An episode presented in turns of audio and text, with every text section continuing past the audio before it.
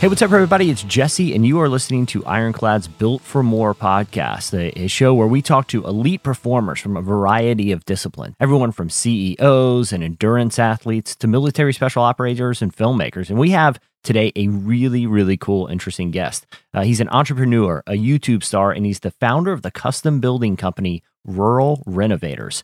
But before Kyle Stumpenhorst garnered a massive online following for his work creating post-frame buildings, he actually worked at an I T job, but he dreamed of getting out from behind the desk, and he started pursuing his passion of being a builder. Today, we get to hear Kyle's story, how he made a career pivot, how he created a YouTube channel with nearly a half million subscribers, and what he said when H G T V came calling. Here is Kyle Stumpenhorst.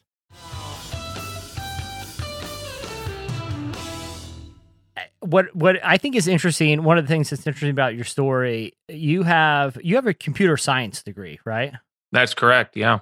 And yet, so so you went to you went to college, you got a computer science degree, and now what you're doing, it building, creating content, you know, kind of working with your hands. Work, it's very relational. In other words, nothing a, like what a complete computer, opposite. Yeah, yeah, exactly. So tell me a little bit about one. Why you can why you studied computer science and why when you graduated you're like, hey, I kind of want to pivot and do something else. You know, I was always pretty geeky growing up. I just liked technology, and I was I think at the age where, I mean, we were born and the Nintendo came out. Then, yeah. you know, computers became available, and I just was intrigued by the technology and I loved it. I loved tinkering. Um, and my dad worked for A T and T Bell Labs uh, growing up, which he was a computer programmer, self-taught, never went to college, just started wow. in the mailroom and worked his way up to doing database, project management, and what have you. And so I saw that as, I want to be like my dad. I want to get yeah. in technology, you know? Uh, so I, I pursued it, and I was lucky to live in kind of this close to Chicago corridor. And there was a booming area called Naperville, which had a lot of tech businesses and a small college that was pretty good. So I went there, got my computer science degree, and I had a job full-time before I even graduated uh, doing I T work. I was uh, running a department with one other guy when we were in charge of like six companies, oh, their wow. I T. Wow. Yeah, across like three different uh, three different places. So we had to travel around. It was, it was a it was a pretty big job for what, I guess, you know, coming out of college. And it didn't take a year to realize that the office life, the commuting into the city, um, it was going to drive me nuts, man. Yeah. Like I, I felt like I didn't get any gratification at the end of the day. I was an athlete growing up too. I did college athletics, and, you know, hard work equated to success. Yeah. And in the corporate world, hard work doesn't necessarily equate to anything other than just sometimes you're spinning your wheels because you aren't in control of your dying, you know, your, uh, your destiny at all. Yeah. So, so, so, so you, you kind of had, What what sport did you play? Just out of curiosity, Kyle. Well, in college, I was a I was a pole vaulter. Believe it or oh, not. Oh wow! I started oh. as a decathlete and then did pole vault mainly at my end of my career. Yeah, I have a, I have a buddy that uh, he went to U V A, University of Virginia, on a pole vaulting scholarship, and I know the one thing I know about that sport in particular is there's a point of no return if you're going to be successful. Like. During every, from, from what I understand about the sport, and I've never, I've never attempted pole vaulting. It looks terrifying, but there's a point in kind of uh, every run where it's either you're fully committed or you bail. One hundred percent. And and if you don't have that one hundred percent commitment and trust in your equipment, in your methodology, in your training, you're probably not going to clear the bar, and you might even hurt yourself. How did one hundred percent. Your? Is that pretty accurate? No, that's one hundred percent. And that's one thing that my coach, see, I, believe it or not, I didn't do track in high school. So it wasn't available at my school. I told you in the, you know, kind of talking to you earlier, I graduated with nineteen people. We didn't have track. I went to school to play basketball, football at the college, and I didn't like the program. So I just, I needed to do something because I just like competition. And so I did track, and my coaches instantly were like, Kyle, what's great about you is that you have no bad habits, right? Mm. So this was a, a track program that was top notch, country, you know, nationally ranked, and they they just said, you know, if you do what we tell you, you have no bad habits, you can you can excel. And I thought, well, I'm gonna trust in these guys. And he said every time, like, you never run through. You don't, you know, a lot of guys, they're, it gets in their head, they're going at a high bar, and they run through. Every time you come down that runway, you've got to plant your pole in the box, and you got to take it up. And that's just the mentality that, um, you know, I was taught, I guess, for those four years. And it really, it's a, it's a mentality that you should have in probably anything. Yeah, I was going to say, how like formative was it outside of track? Because there's a lot of things in life where you know that you, the stakes are reasonably low. Like if you, you know, there's a lot of people who will get a job right out of college and they're just not feeling it and they'll bail, or they're, or, you know, they're in a relationship and they'll bail. How formative was it to have that experience where you're running with a pole and you plant it in the box and you have to clear something? And if you're not one hundred percent dedicated, you could actually hurt yourself. How formative was that in when you kind of fast forward and look back professionally? Yeah, I mean, so when I when I realized that I wasn't going to be able to handle being in an office for the next forty years, I mean, you know, you think about that, that's even miserable anyway, uh, whether you like it or not. Uh, I had my firstborn. I'd just been married um, to my high school sweetheart. We had a kid that was on the way. And I knew that like now was the time to commit. It was either I needed to stop doing this working for the man every day and, and do something that does bring me joy. Um, and I just happened, if we're going to get into this part of the story, I yeah. just happened to um, have bought a house. I actually bought this house my last senior year in, in college, um, not because uh, I thought that I was going to get into a career of the trades, but this house needed a ton of work. It was my my wife's family, our big farmers in the area. They had bought a piece of farm ground like twenty years ago that had this old house. It was kind of a an iconic house in the neighborhood. Everybody knew about it. It was old and it was really cool, but hadn't been lived in for fifty years. And we bought it from my in-laws and my dad, who had done remodeling like his whole life. Once again, like me and him were always kind of, you know, together growing up. I'd follow him around and, and I'd do things. Uh, I'd help him remodel the house that we were living in. And that's all I knew was remodeling. And so when this house came up, my dad's like, dude, we can do this. Like, I'll show you how to do it. And I, I knew I enjoyed it from my dad, you know, back when I was younger. So we just started, and it took me about two years. And so this two year period of working on this house, um, I was, I was working at this I T job, realizing I didn't like it. And, uh, I just knew that, you know what, um, I could do this. I like working with my hands. I like tearing something down, rebuilding it. And you can see that gratification almost instantaneously because um, it happens and it's in front of you and it's it's tangible. You can touch it. You can feel it. So uh, I knew I had to commit if that's what I was going to try to do. Um, and my wife, I remember to this day, my in-laws, like, you know, a lot of people are like, Kyle, you got a good job. You went to college, spent yeah. six-figure type money to go to your college. And you're going to go do construction. It doesn't have a good positive theme behind it, you know? Yeah.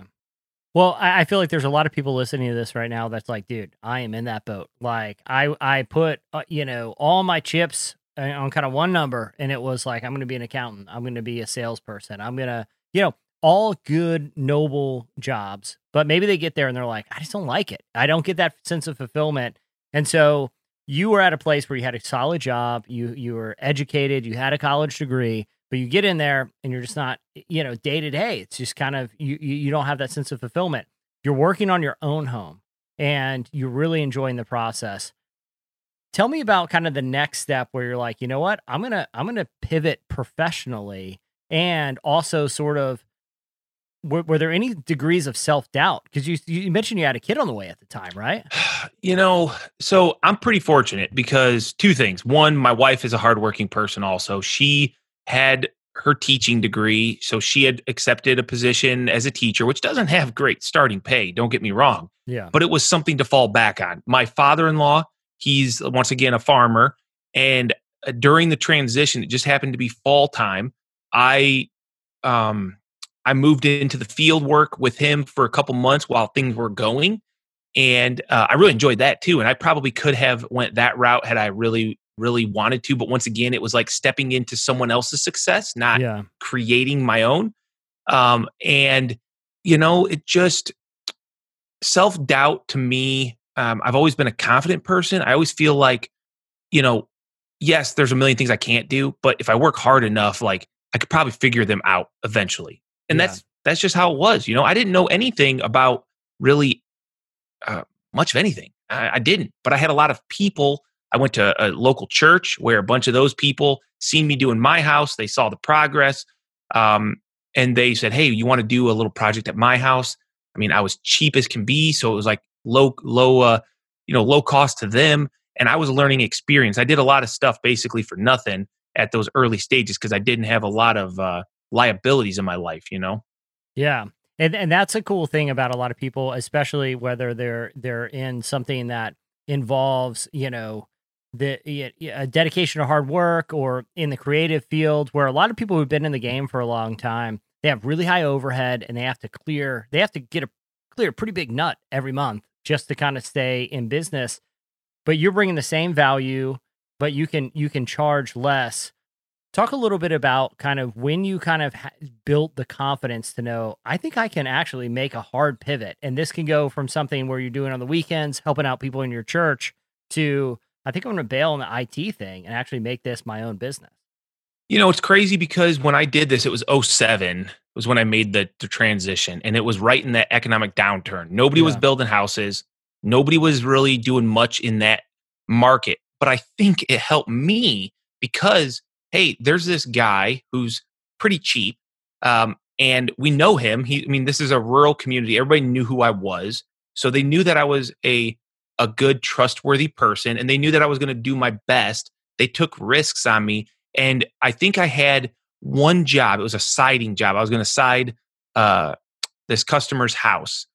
I'd never done like a whole house siding job before. And I just took it on. I think I got my brother to help me on a Saturday, like do some some work. But for the most part, I just kind of, you know, made it happen. I I, I kind of was, you know, strategic with how I did it by myself so that I could handle, you know, big pieces of siding. And it was a lot of work. But I remember telling my wife, I think it was after I got paid like the first time yeah, for this side job that was like my first real job. And I remember saying like, I... I could do this. We could take a vacation like every month based on how much money I just made compared to working for the man and and have to work like forty, fifty hours a week. Like, you know, I realized that I could go bust my tail and get stuff done. And, you know, if I told a customer it was going to be ten thousand bucks for this job, well, it was it was my decision or my, you know, work ethic that was going to determine what kind of profits actually came out of that, because I had to be efficient. You know, I had to do yeah. quality work and efficient. At, at what point did it go from having that kind of epiphany about mm-hmm. like, man, just working side jobs, I can hustle up enough and and and, and develop a reputation, to be like, okay, I'm going to actually start a business, Rural yep. Renovators, and I'm going to quit my job and go all in. Tell me, tell me like when that was like the, the, it became apparent, like this is the move. Yep. And how did you overcome kind of the fear that anyone in that position, no matter what the industry is, is like, dude, am I doing the right thing? Did you ever second guess yourself too? I, my wife could probably tell this story better than me, but she always reminds me that we were laying in bed one night and she was pregnant, and I rolled over and told her that I'm quitting my job and I'm going to be a contractor and I'm going to start my own business. And she, you know, she trusts me. She believed I could do it. She still thought I was a little crazy. I remember she tells me now that she told her mom that I was quitting my job. She thought I was crazy. And it was kind of like, you know, I don't know what to say other than I'd never doubted myself. Hmm. Because, you know, failure to me Um, was never the option. I didn't really have that option because I wasn't going back into I T. I didn't have another degree. Um, I wasn't going to go work at some fast food restaurant because that's just not me. I needed, I needed like that success and, and fulfillment. So yeah. I knew that I just had to show up. Um, the thing that I heard from everybody that usually hired me for these first couple side jobs was, you know, we've been looking for a contractor. We can't get anybody to call us back, you know, or the people that do call us back, they give us these crazy numbers and I don't trust them. And so it was kind of like, well, I, I think I can just be a good person and I'm going to get work. It seems like just by being a good person without yeah. a skill set. And, you know, that's, that's really how I started. I don't think from the day I started, there was ever maybe more than a day or two between jobs where I didn't have something to do. And that was wow. usually because of a schedule, not because there wasn't work. Yeah. Well, well, what's interesting is like at somewhere along the line, you know, you started, you know, I'm assuming just on your phone, just kind of started filming things and kind of, you know, providing resources for people who may be interested in, in, you know, developing the skill set that the, right. you know, the opportunity to develop, you know, fast forward, you have almost half a million YouTube subscribers. Yeah, almost. Yeah. Crazy. And, and almost as many on Instagram too, right? Like three hundred. I just cracked three hundred. Yeah. So, so tell me about that point too, where you're like, okay, I'm, I'm, I'm going all in. I'm, I'm going to leave the, the career that I went to school for. And, you know, you're going to pursue building and contracting and, and, you know, a real relational business. And suddenly you figure out a way to scale that because you can, instead of just touching the people you can go do a handshake with, right? Hundreds of thousands of people are interested in what you have to say and kind of learning your technique. Tell me about when you started kind of creating content and when it started picking up momentum. So in oh seven, I mean, Facebook had just probably, you know, gotten started, I think. I think that yeah. was, I graduated in oh five and uh, I remember opening a Facebook account but not using it. Uh, but I think once Instagram came around, uh, I think it was about twenty sixteen. I think it was about twenty sixteen that I started posting on Instagram. And really what it boiled down to was selfishly, I wanted people that were following or people that were local to me that could find, you know, when they did a search on the internet, because I was techie. I knew, you know, I needed yeah. an internet presence. I just wanted them to be able to see my product, my team, my process, who I was, what we looked like, how we kept our job sites clean. I just wanted to share that so that when I got a phone call, I wasn't trying to sell myself. Like it yeah. was already a done deal, you know? And, and so that's all it started out to be. I just, I never expected to get a thousand followers. You know, I just thought I'm going to do this. I'll have a place on Instagram so people can go look at pictures of my jobs that I've completed. And I'll have a Facebook account, you know, whatever. It kind of took off after about, I think in that first year, Instagram, you know, blew up to like one hundred thousand, maybe somewhere in that. And I found that it was, it was really enjoying, or it was really enjoyable to share some tip or a trick or a way of doing things that was second, second nature to me. I mean, I've just been doing it. And people to be like, oh my gosh, I've never seen that. Like I've been in the trades for forty years. It was old people, young people. It didn't matter. People just, you know, nobody knows it all. I don't know it all. I learn new stuff every day. Yeah. And social media gave me a way to share my knowledge. Um, and once again, selfishly, I'll say, my hope was I wanted people to understand what post frame construction was, because I know we haven't talked about it yet on the show. I'm a post frame contractor. So I'm, I'm not a typical Uh, stick frame home builder that you see. You know, we specialize in post frame, which is a little bit different. It's larger timbers. It's more spaced out. Typically, you're going to see them in barns.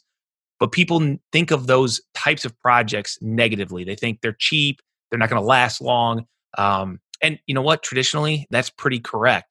But I wanted to change that industry. I wanted people to see it as more of a high-end potential with the right methods and materials. And so I started being able to use use uh, social media to share that and show that.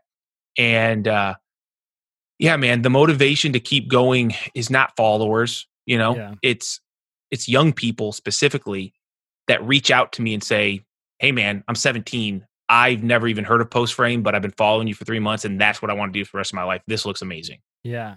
Well, I think I think that the question that a lot of people would ask is is how you figured out a way to cut through the noise, because a lot of people will utilize social media for, you know, they they want to get exposure, whether it, it's kind of a specialized kind of skill set, like, you know, post frame contracting, or, you know, whether it's someone kind of in the creative industry that wants their reel to be seen, or, you know, a musician. So what do you think you tapped into that was able to cut through the noise? Because we live in The, you know, the, an era of there's an ocean of content being posted every day. And yet you found a way to get this loyal audience that's constantly growing, that's very interested in what you're doing. What do you think some of the, the, the things that you did were that was able to kind of cut through the noise on across platforms? I've often asked myself that question many times because to me, I'm doing a very simplistic task. For the most part, when I started, um, there's nothing, nothing crazy. I see these people posting these, you know, pictures and videos from their five million dollars houses they're building, people that are just extravagant. And I'm over here posting a forty by sixty workshop that I built a farmer and putting it on YouTube and getting, you know, five million views. I, I think that the simplicity, the, um, the basic nature, kind of just the, uh, the aura around, uh, I guess, I think everybody wants one of these types of buildings in their backyard. Like if you're a, a guy who has tools, who has a car, um, I've never met anybody, told them what I did, showed them what I did, and then they didn't say, wow, I would love to have one of those in my yard if I had the room. And so I think that there's a lack of content surrounding this simplistic thing because it probably seems too simplistic to, to post. Um, but people just, you know, really eat it up. And I think just the timing and the fact that it's such a niche thing. Yeah. I was the only guy doing post frame, man. There's nobody else putting videos up about post frame. Yeah. How much, I feel like the other thing that a lot of people run into when it comes to trying to engage new customers or audiences or just people they kind of want to expose, you know, their craft to, I feel like one of the issues is a lot of people overthink it. You know, they're like, what does the thumbnail need to look like? What's the headline? How do I optimize S E O? Am I following the right people on Instagram? Am I getting follow backs? What was what, what? And I'm sure this is all stuff that you've thought about, but how do you ride the line of being thoughtful on that space without overthinking it and keeping it authentic? Yeah, I think that's always tough, obviously. And I think the initial blow up had me thinking more about it because I realized, oh my gosh, like people are actually following me. I need to yeah. be more, you know, I don't know, thoughtful about what I'm doing because this is, you know, I understand that content doesn't go away. It's going to be here forever. It's going to represent who I am. Um, but I'll be honest, since probably, I'd say the last year specifically, maybe a year and a half, it's not about keeping up with an algorithm, posting daily. It's, it's been more about whatever is more, um, whatever's got me just, you know, kind of excited. And that's kind of where it started. It started with, I was just excited to take a picture of my work, share it. And for some reason, people liked those pictures as well. Yeah. Then it moved to videos. And it was like, I love this tool. I want to talk about this tool um, and share it so that other people know that you can use this for this task. And, you know, in the middle somewhere, it probably turned into, I was trying hard. I wanted to make content that was going to go viral. Yeah. Uh, but I realized it actually doesn't have to go viral. I mean, you can literally, you know, very um, selectively like make content for a niche. And, and if you do that, you know, you're speaking to people that actually care about it. They're going to engage at a higher rate and they're going to stick around a lot longer. If you're making this, you know, this viral content, this A S M R content or something that people just want to stare at, but it brings no value to them. Yeah. They might follow you, but they're never going to actually engage. They just hit the follow button because it was a cool video, but it's not anything that they actually are learning from. They're not really being, you know, um, they're just not being, I don't know, uh, their emotions aren't being played with, you know? So yeah. you have to really speak to people on what they want to know. And that's by giving them just solid content with good educational information, maybe a little bit of entertainment mixed in, and people stick around. Yeah, it's almost like the the idea of authentic, authenticity over algorithm. Like if you if you're real with people, that seems like what is able to cut through some of some of the noise. Kyle, I gotta gotta ask: has like H G T V come calling yet? I mean, I oh someone, multiple times, yeah? multiple times. Yeah, I I I my answer is always: if you want to come film my job site, my customer, my rules, you can do that. We'll yeah. we'll figure it out. But you know, I have my own show. That's yeah. the cool thing. It's like, I don't have to look at a script. I don't have to follow or fly around the country and go to somebody's house and do a, a show about organization and their, you know, whatever. I mean, those have all been, you know, presented to me over the years, but I always go back to, I don't know. Do you know who Jimmy DiResta is? No. Okay, Jimmy DiResta is a content creator. I'll just make it quick. He's got over a million subs on YouTube. He's been around for ten years. They call him like the grandfather of making. He kind of made it cool to make just stuff, right? Yeah. And he found me on Instagram, had me come to New York, which is halfway across the country, to build his workshop where he was going to make, um, you know, have classes and people are going to come to. And that's what started my YouTube career. I wasn't on YouTube at all. He got me to do it and I started it. Um, I don't know where I was going with this. What were we talking about? Oh, H G T V. Oh, oh, like oh sorry, sorry, yes. Yeah, yeah. And when I met with Jimmy the first time, and he said, Kyle, what you're doing on Instagram is awesome. You're going to go to YouTube and you're going to kill it, but people are going to want you to do stuff. And he's like, you need to remember that on YouTube, like you're your own producer, director, content creator, all that is yours. It's your story. If you go work for them, you might make a couple dollars, but you'll lose like all of your integrity because you won't be who you are. You'll be who they want you to be. And I've yeah. never forgot that. Yeah, that's that's really great advice, especially for a lot of entrepreneurs that find early success.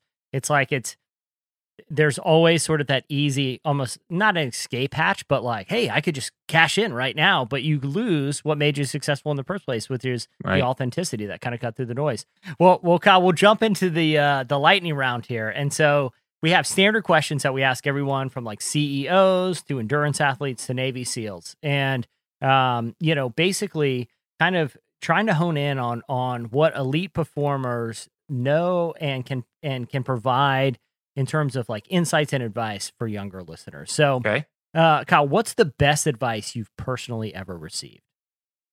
Oh man, I honestly think the best advice is um, run for fun and personal best. Now, what that means is basically at track, it was don't ever don't ever lose sight of like why you're doing it. Like follow the passion. And always strive to be better than yourself, not better than others, but be better than yourself, what you were last time. Hmm, that's good. If you could go back twenty years and tell yourself something, what would it be? Probably go to a trade school or a business school and learn um, business, accounting, taxes. Hmm. Do you feel like, you know, traditional college versus whether it's the trade school or kind of a specialized training, do you feel like that's something that more people should consider? Because I feel like growing up, you always, it's always kind of pounded into your head, go to college, get your degree. Do you feel like more people should consider kind of trade schools and specialty uh, uh, education? Yeah, I think one hundred percent. I think teachers, my wife being a principal, you know, we've had this conversation. I think you can you can very easily pick out kids that are meant for higher education. You know, they just don't fit the mold of school. Yeah, uh, that does not mean they won't be successful, man. If you go into the trades, you can be extremely successful. People just need to be um, less ignorant about that fact. And that starts with, I think, educating them on the possibilities versus you got to go get an office job. That's what I was. That's what I was told, man. Yeah. Yeah. That's what a lot of us were told. And, and I feel like, you know, uh, you know, millennials, I'm assuming you're are you're in the millennial kind of, you know, spectrum. thirty-seven. What does that mean? I yeah, don't know. You're right there. You're right at the yeah, I'm like on the, the edge. Yeah, we're the we're, we're the same age. But I feel like that's what, you know, we're our generation's most indebted generation in history when it comes to just carrying financial debt, because I feel like a lot of us got that advice, even if it didn't suit every personality. Right. Um, Kyle, what is one thing you think a person should do every single day? Oh, I think you hug your hug and kiss your loved ones. I mean, that's literally, you know, really why I do what I do is is for that. And it's so simple. Just just be, you know, loving to the ones that deserve your love. Yeah, that's good. And easy to lose sight of sometimes, especially when you're kind when of, you're busy and working. Yeah. Yeah. Yep. What is the attribute every leader should seek to foster in themselves? Ooh, I think persistence, man. I think that it's so easy to get down and, you know, lose sight of what you're doing. But if you just keep keep moving forward towards whatever that goal is, whether you have one or not, moving forward, the persistence is what you need. Mm, that's good. Are, is there any sort of leadership resource like podcasts or just kind of like mentorship relationships that you've sought throughout, you know, kind of your years just to kind of glean insights from people who've kind of walked that path before? You know, I... I was fortunate to, you know, work for a, a pretty strong leader when I did have that job in I T. My boss was a really good leader. He had great qualities, great organizational qualities that I would strive to have. I would love to have.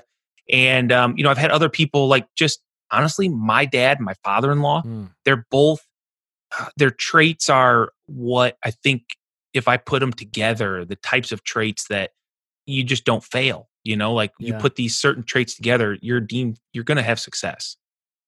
Now, what's the best way to stay disciplined in the pursuit of your passions? That's tough. There's a ton of distractions these days. Um, I mean, uh, my biggest thing is you just have to be, once again, persistent. You can't, um, like when I have to do edit a YouTube video, when I need to get a bid done for a client, I have to put stuff away, and you have to just, you know, do it. And I am not the best at that. I have A D H D, I think. Um, that's what my wife tells me.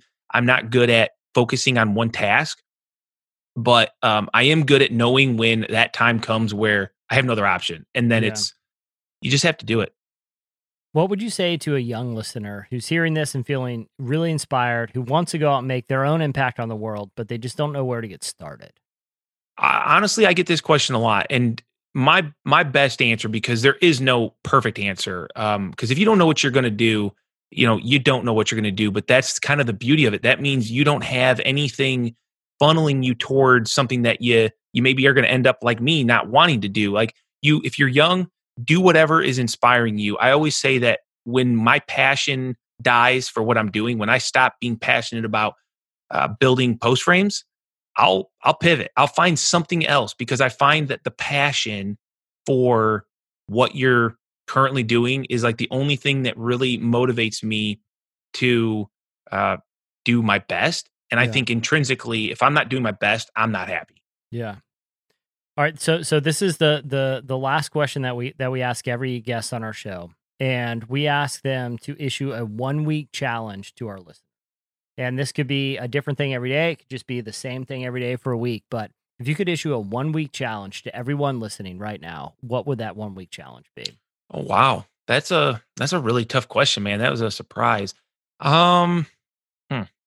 One week, do this every day for one week. You know, I think the biggest thing that like was hard for me to get motivated to do, uh, but has now become uh, second nature. And I think a big part of just feeling good about myself is working out. So mm-hmm. I work out Monday, Wednesday, Friday.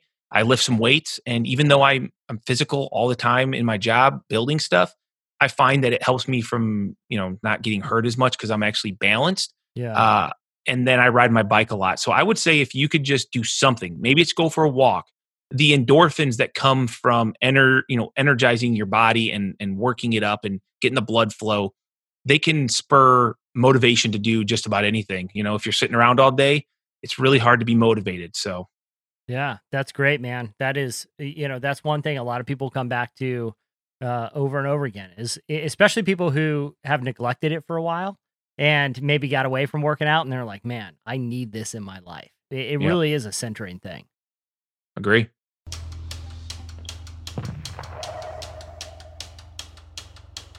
What a story. I, you know, the funny thing, we were just talking about this prior, is Kyle's the reason... Guys like Kyle are the reason why this podcast exists, because we work with so many incredible people and tell so many stories. You'll be seeing a story from Kyle come out from Mechanicsware that we've done, um, and it's two minutes. But in two minutes, oftentimes you can't get all the content that people need to hear from these folks. So he is one of the reasons why this podcast exists, so you can do a long-form conversation with him and really hear his story and what sets him apart. Yeah. And he's just an incredible person. So, Ryan, what were some of the key takeaways that you got from this? Yeah, the, the first one is that if you know anything about the building industry, and Kyle talks about this when in, in the interview, in two thousand six, two thousand seven, when he got into it, it was a desert. Nobody wanted to get in. In fact, so many people were getting out, whether they wanted to or not. And he, he saw an opportunity. He was in a different industry and saw an opportunity to do things right, do things better than anybody else was doing it, in some cases doing something that no one else was doing, period, and took the leap of faith and went all in on it, one hundred percent, and it's paid paid off big for him. And he has a reputation that now is just indicative of the quality of work he does, which is awesome. He's killed it. Yeah. Yeah, yeah, it's, it's great, man. Um, you know, the other thing is integrity for him. Yeah. You know, because we've had numerous conversations with him. To this day, he doesn't use contracts. It's a handshake deal. Yeah. His yes is a yes, his no is a no. It's small town business, yet it's uh, something that's missing today. It's not being done today. It's actually unheard of. First time he told me he doesn't even do contracts, I was pretty floored. He, I mean, he's got hundreds of builds. Mm-hmm. I mean, he's booked out through for right. a year more, yeah. and that doesn't come overnight.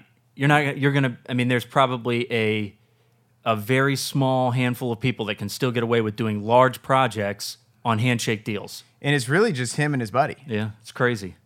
And their product reviews are great. They they do a really good job of telling their story.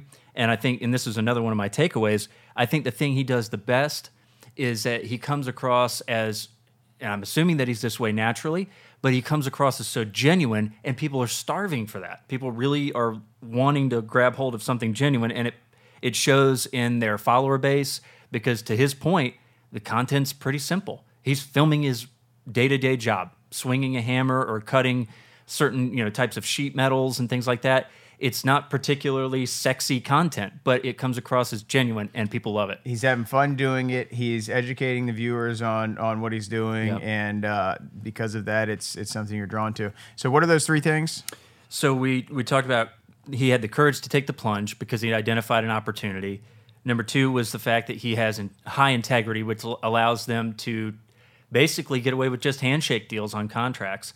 And then the third thing was that he comes across as extremely genuine, and and that has helped him grow his audience. And he's educating viewers, to your point, and people are just sucked into that because they are, our society needs something that they can hold on to as being genuine. Yeah, and and I'll just go back to that first one, um, is he took the plunge. He had a great job. He had a very yeah. great, it, it, great as in a secure job. He yeah. was making good money, and it was secure. And he had that security, and he wasn't fulfilled. Yep. And it's not about money. It's really not. And people, you know, need to understand that it's not about money. Money buys convenience, but it sure doesn't buy happiness. Now, it'll buy you a boat, like that song. It's true. There are some things that come with it, but uh, he's a prime example of someone who just per- pursued his passion, enjoyed it, enjoyed sharing that, and then developed it into something that he can actually earn yeah. well on. Yeah. So uh, just a great podcast. Kyle, we thank you for being a part of the podcast. And listen, uh, make sure you subscribe, you comment, and follow us on Instagram at This Is Ironclad and YouTube at This Is Ironclad. Thanks again, guys.